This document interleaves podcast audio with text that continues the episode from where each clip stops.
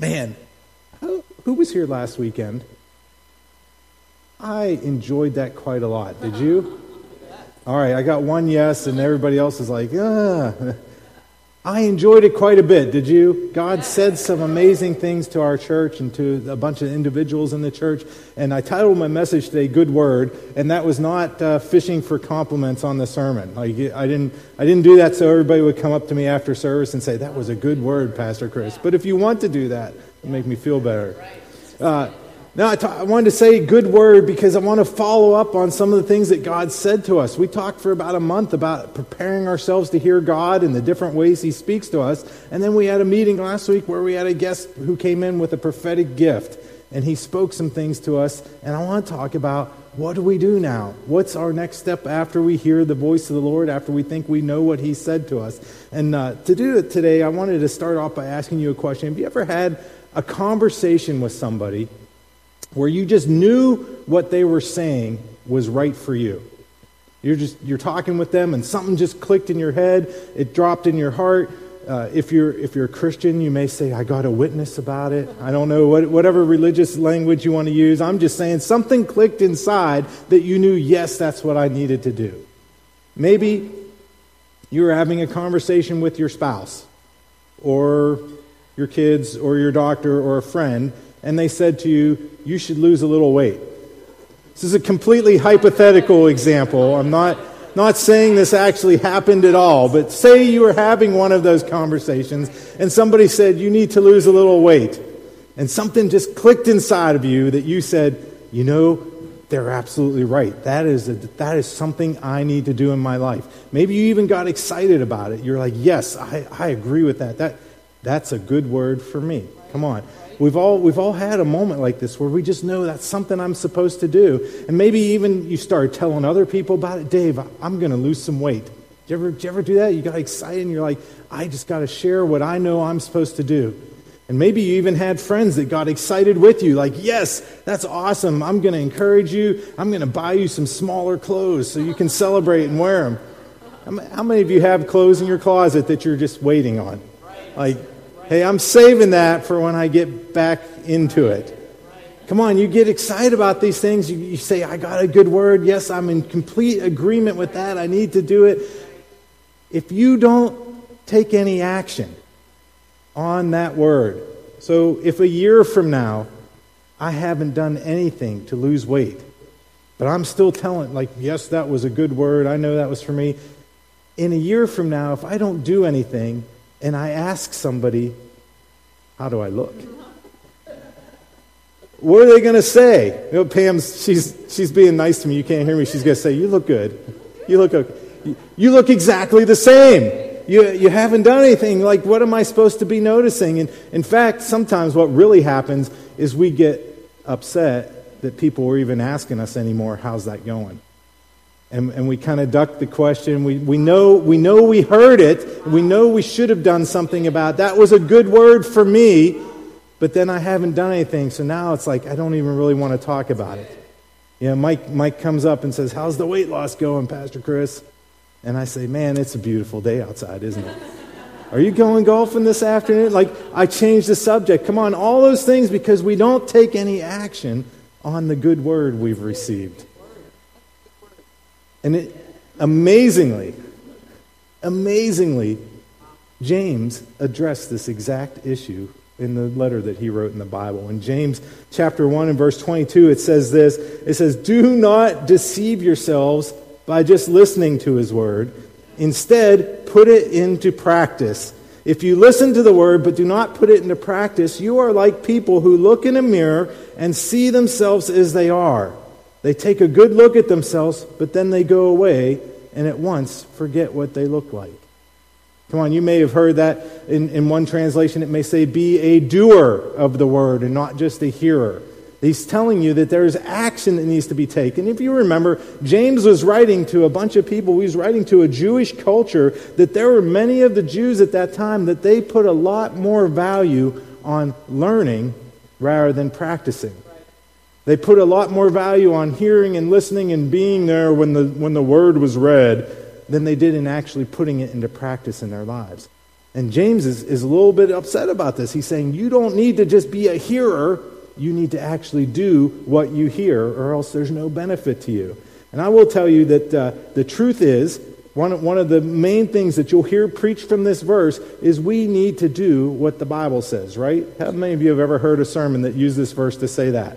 The Bible is like a mirror, that it shows you who you are. Come on, the real you is contained in the pages of this book.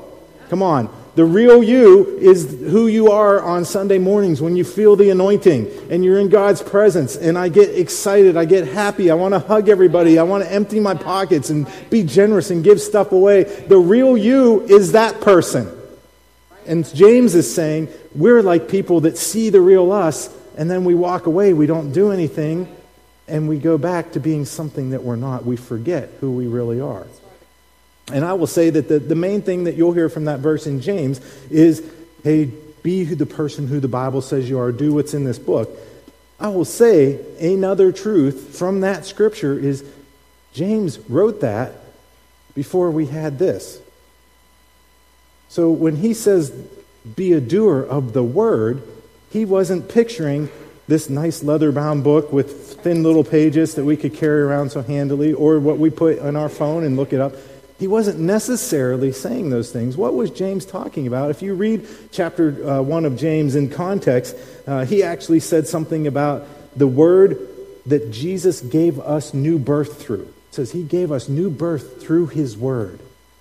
It talks about the word being implanted inside of us that is able to save us.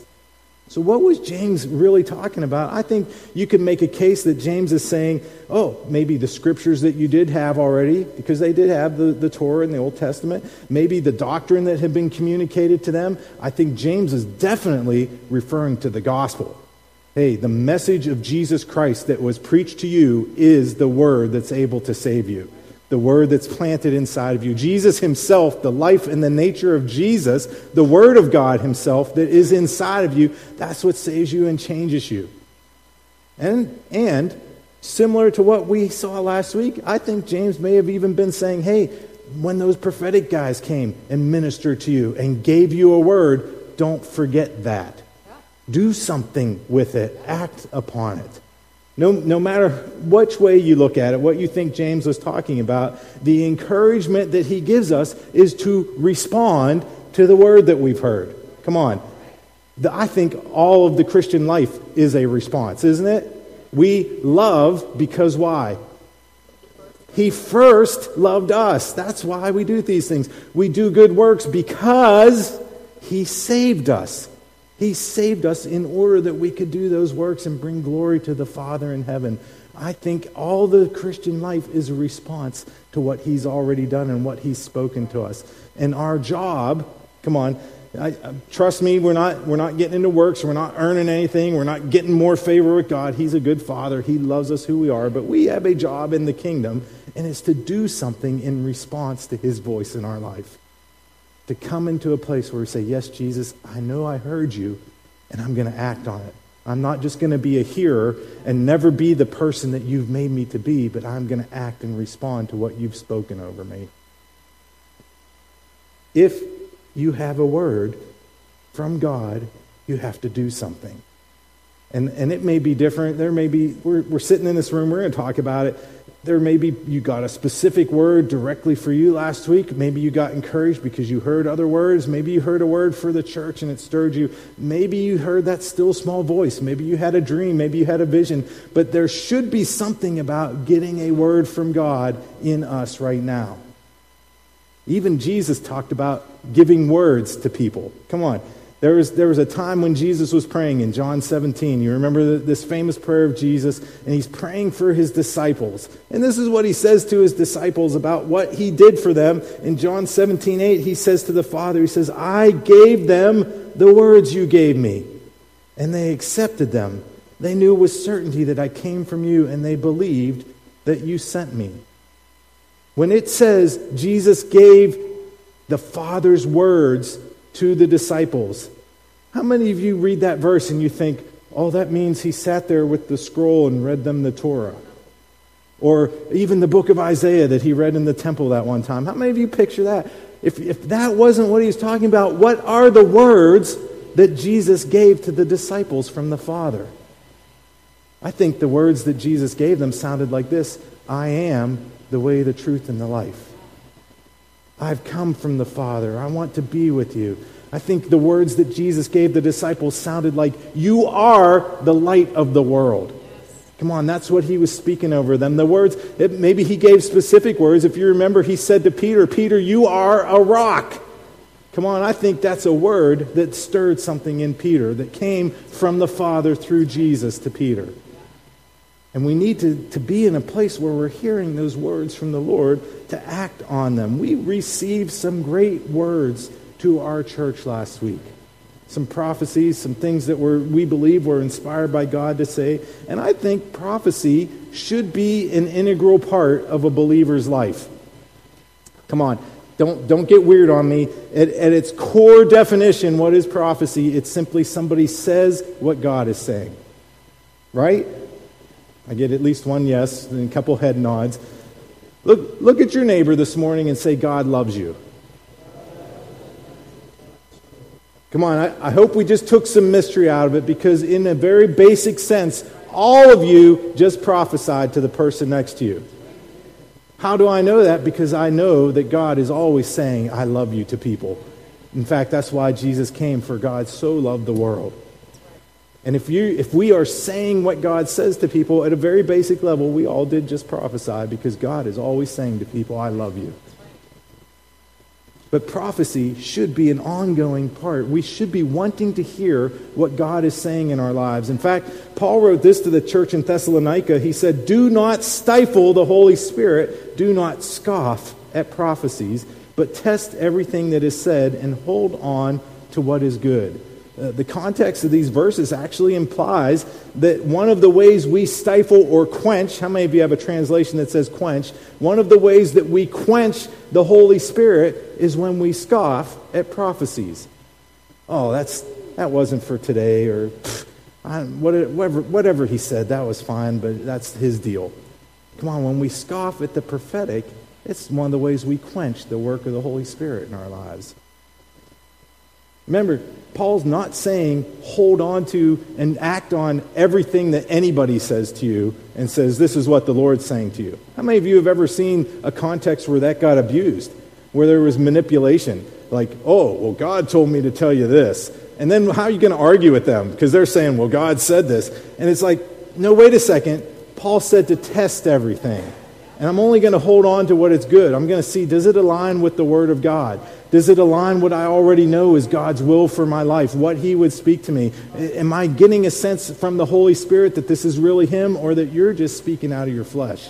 Paul says to test these things, but after you test them, he says, hold on to what is good. It means don't let it go. That means do something with it. Too many times I think we take what we've gotten as a word from the Lord and we're like, oh, yeah, that's great, God. I'll just put that up on the shelf or put it in my Bible. We'll pray about it later and I'll get back to it someday. I don't think that's not what Paul is implying there when he says hold on to it. He's saying treasure it, value it, hold on to it desperately, act on it, do something with the word that we've been given. Test them all. How many of you know that prophecy is not an invalid prophecy just because it wasn't what we wanted to hear at the moment? At least a couple people. Come on. You may have gotten a word last week where God says, I'm sending you to the nations. And you're thinking, no. I hate to travel. That's not for me. God, you missed it. The prophet must have been pointing at Eddie, but he accidentally said it to me. Like, it's not invalid just because it wasn't what we wanted to hear at the moment. That's part of testing it. Testing it is, does that sound like something God would say to me? When I talk to the other people in my life that I trust, that give me godly wisdom, does that sound like something God would say to me? And if it is, I'm going to hold on to it, whether or not I'm totally liking it or comfortable with it at the moment. Because part of prophecy, and if you were here last week for the service, almost all the time, very often, prophecy speaks to potential. It's something that God wants to do. It's something that He sees possible in our lives. I love the example. Did you ever hear a preacher or somebody say, when God looks at you, He sees Jesus? How many of you have ever heard that? How many of you, when you look at yourself, you see Jesus? There's a couple people who are like, yeah, I see him working in my life. But most of us were like, that's really nice that you say that, God, because I don't see it anywhere. Come on, can we be honest in church? We church full of honest people, or are we church full of hypocrites this morning? Come on. We look at ourselves, and we're always so critical. I see very clearly every single day all the stuff that doesn't line up with what's in here. That's what I tend to focus on. And when God looks at me, he sees Jesus. He really does. He looks at me, and he sees this is who I made you to be. This is the nature I've put in you. This is what I did. When I saved you through the cross, this is who I see you as now. That's what prophecy does. It speaks to that stuff because he wants us to remember who we are. Just like James said, looking in the Word, in a mirror, don't forget who you are. And that's the same way that we should hold on to it. Lord, I want to hear what you say about me even louder than what I say about myself. If we hold on to what is good, and we continue to rehearse it, and we begin to act on it, we begin to believe it, I think his voice eventually will drown out those other voices in our head.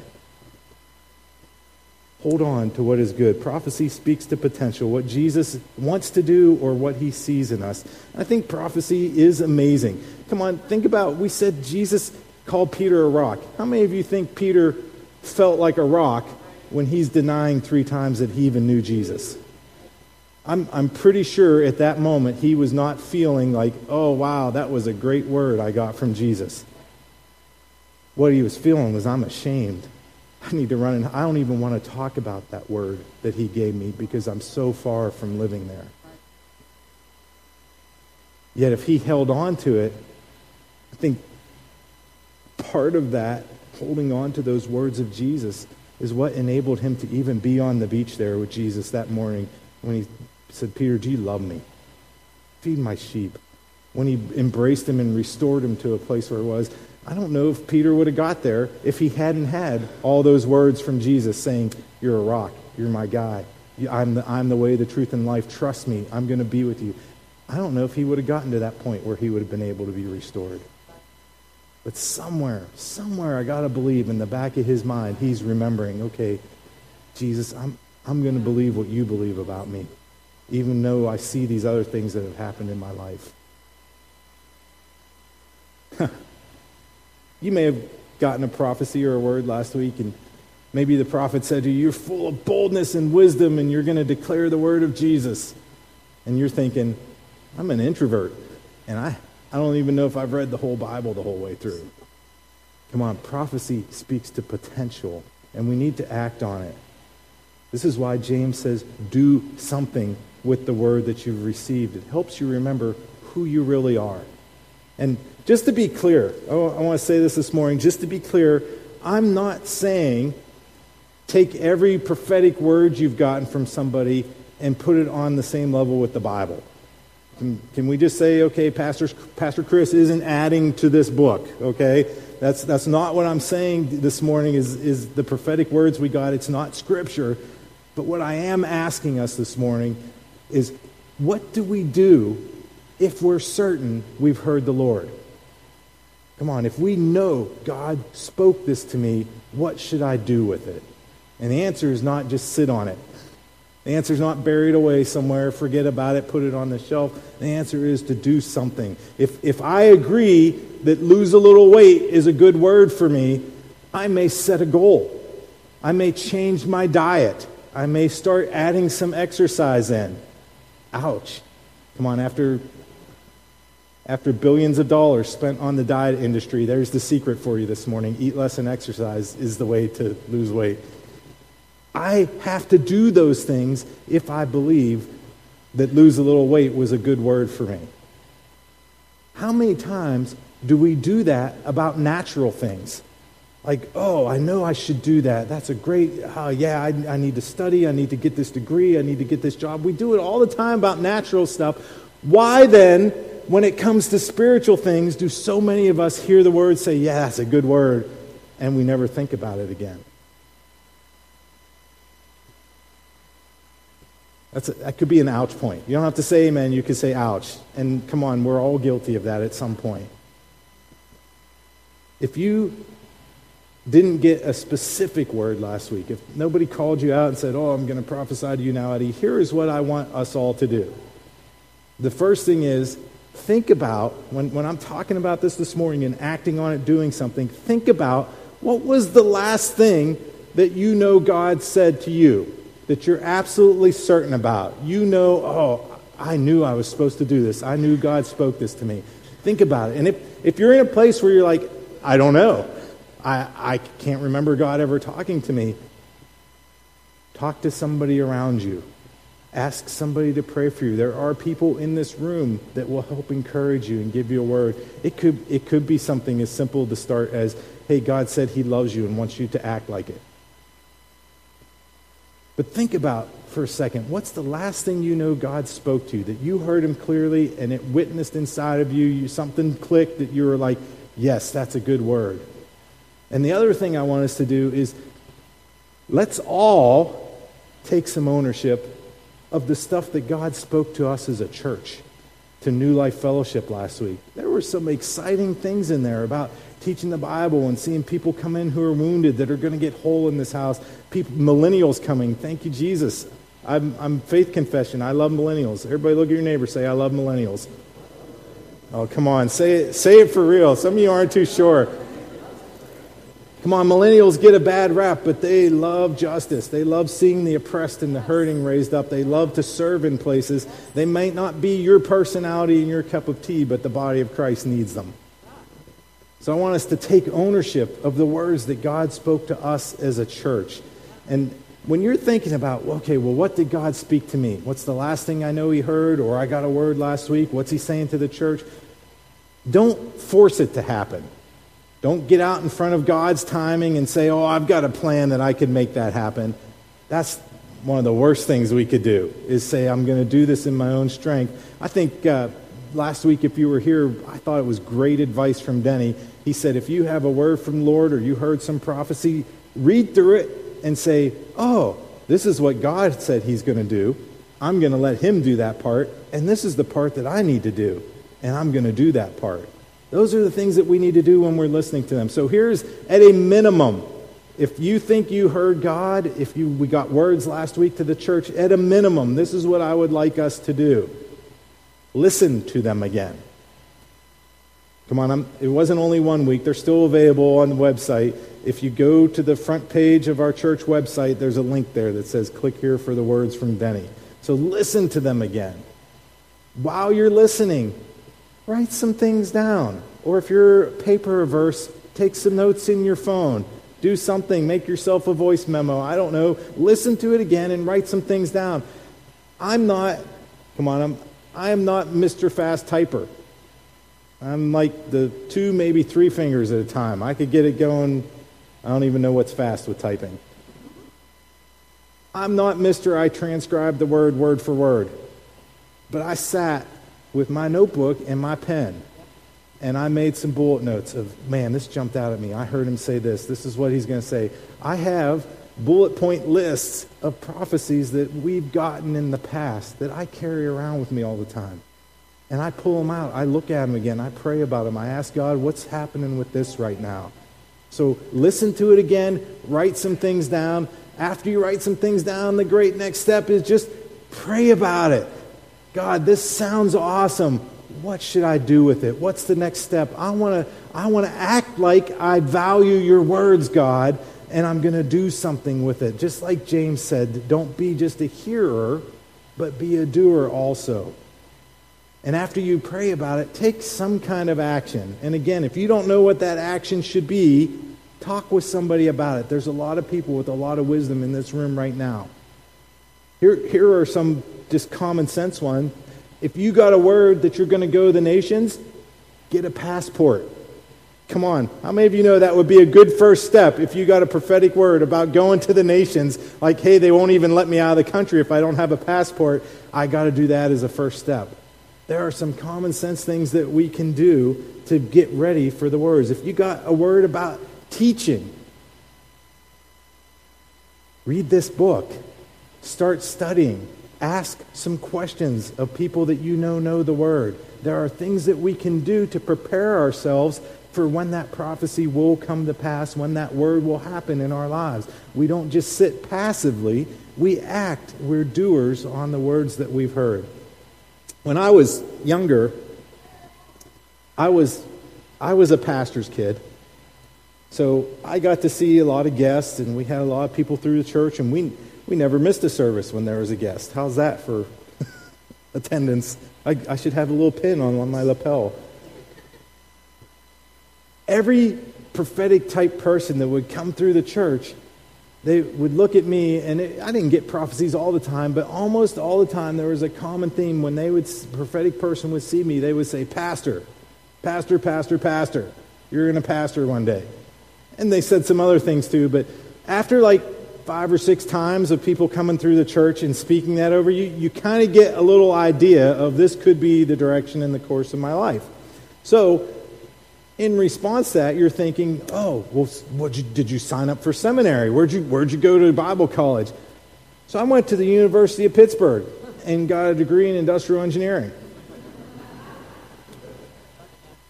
Well, weren't you complying with the word? Didn't you believe the word? Yes, but also some of the prophetic things that were spoken over me said, you need to pursue your natural education.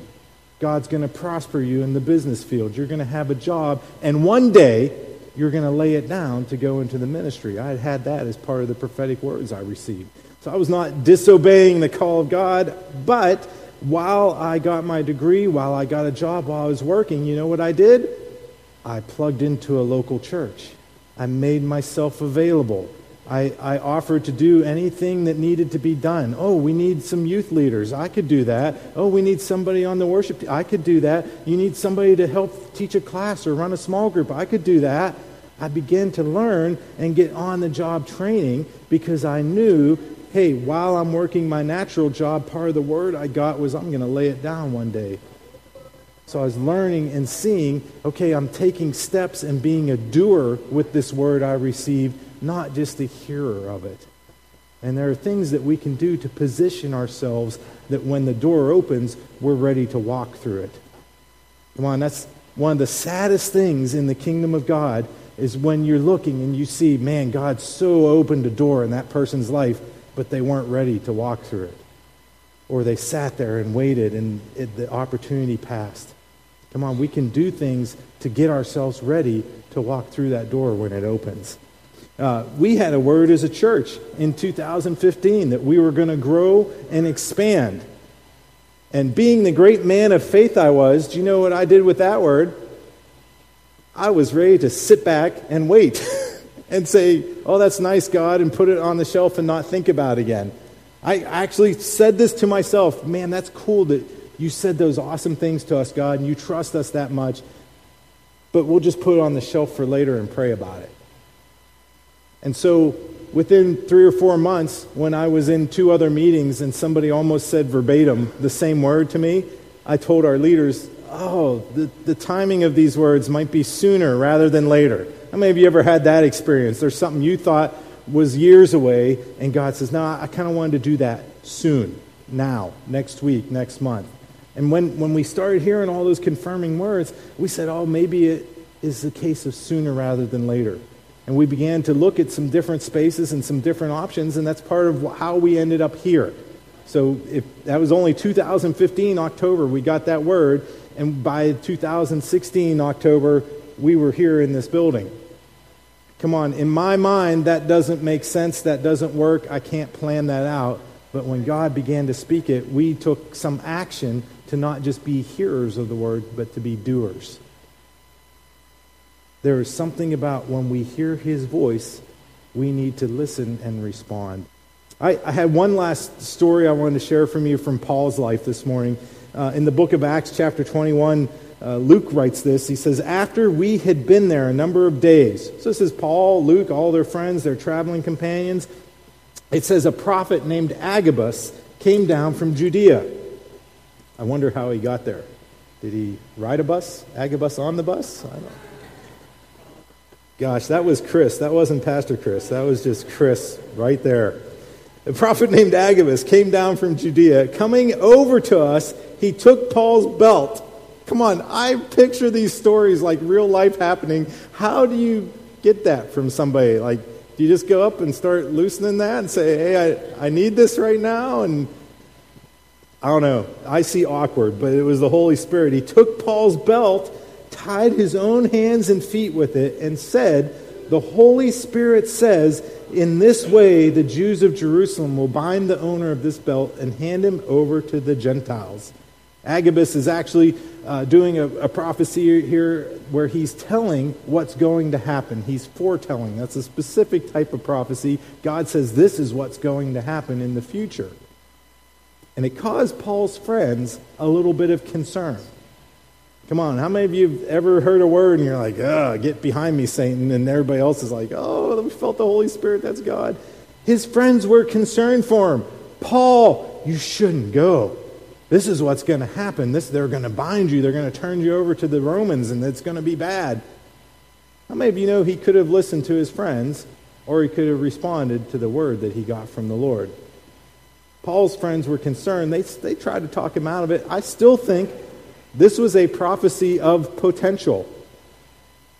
This was not a set in stone, this has to happen. This was potential. What if Paul had said, man, you guys are right, I'm not going to Jerusalem? What would have happened to that word?